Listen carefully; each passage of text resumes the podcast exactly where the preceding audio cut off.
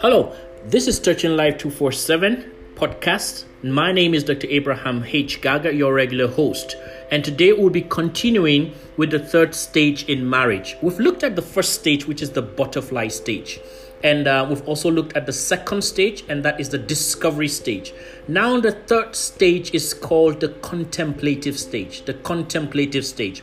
Yes, after you've begun to discover certain things that your husband is doing that you never knew before you got married, and after you are also discovering a lot of things that your wife is doing or is becoming or is showing that you never knew before you both got married, uh, it's going to raise a concern and you will move into a contemplative stage.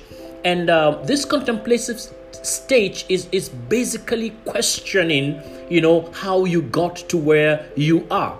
And so it's how did I get here? You are daydreaming. So so the characteristics that we find here is you are daydreaming. You, you, you may just be working as a man or as a woman and you are not just seeing ev- anyone your, your thinking is on that issue. You are brooding upon a lot of things that concerns your marriage and you're just feeling this is not what i bargained for. This is not what i really want uh, or this is not the vision i saw or the dream i have. And so um, it, it, it, sets you confused and really really um, um, devastated. Another characteristics that we'll see here is that for introvert people, people who are introverts, they will really cherish isolation and loneliness. And so a woman may be among people, but she will prefer to just be quiet. She will prefer to just be by herself instead of to be involved with the people around her. And, and, and so whenever you find yourself not comfortable being among people, just interacting and then uh, being involved, you are likely in the contemplative state. You know, because that is um, uh, many women uh, or men are going to be talking about their families, they're talking about their wives and husbands and vacations, holidays, but you don't have a story to tell. And so you prefer not to even hear what the joy of other people is. You know, you can only join the celebration when you also have something to celebrate. And so, uh, for most introvert people, they prefer isolation. You go to a, a, a, the house and they are alone in the room or alone in the parlor or just, you know, uh, alone outside the house sitting under the tree. You know, they, they don't just want to mix with people. Uh, very, very likely this person is passing through um, a contemplative stage. The other set of people is we have the extrovert people, and extrovert people will not show the signs of introvert people, uh, but this time around you will find out that for extroverts, they will prefer to be in someone else's house instead of their own house. They want to just go and mingle with people, go and be somewhere else instead of in their own home. And so, for a lady who is an extrovert and is passing through the contemplative stage, she will always be in her parents' house more than in her house. She will always be in her sister's house more than in her house. She will always want to visit a brother, visit a friend, visit this, visit that. You know, the, the she will prefer to just come back home to sleep instead of coming back home to have fun or to have a, to raise a family okay? And so once you find yourself in that kind of situation um, uh, it is actually uh, indicative that you are likely passing through the contemplative stage in marriage. Because you are just wondering is this marriage for me? Uh, you are wondering uh, should i remain in this marriage or should i leave? You know? And and another characteristic that we will see uh, in this um, uh, contemplative stage is that your spouse irritates you Oh, yes. So, this is the point where every small thing, every little thing, you know, that doesn't really matter just irritates you. You find fault with the way your husband talks or the way your wife talks you know just as as small as it is that the person is even saying um, how was your night?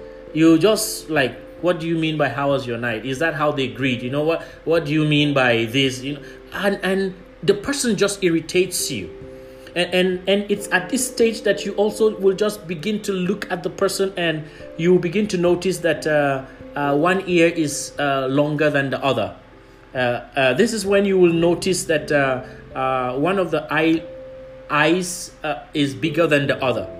You, you, begin to see that um, the, the, the sitting of your wife's teeth or your husband's teeth is not um, well laid out. You know, it's just a point where, that you find fault. It's just a point that you don't see anything reasonably good for you to continue in that marriage, contemplative stage.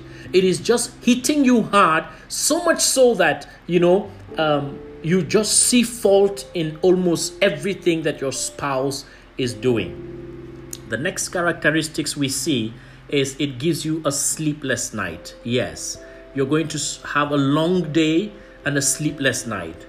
You you'll be wondering what is happening. And many people have gone into um, um, shock. Many people have gone into having high blood pressure. Uh, many people into stress you know uh, symptoms and all of it and, and a lot of things have happened to different individuals during this stage because it is actually something that mounts pressure in your life and you are not sharing it with anybody. You are really confused. The majority of time during the contemplative stage is personal reflection. You're just dealing with yourself. And so, if you're not um, very easy on yourself, you're just going to hurt yourself so bad and so it's very very important we understand is a stage that actually we pass through in our marriages.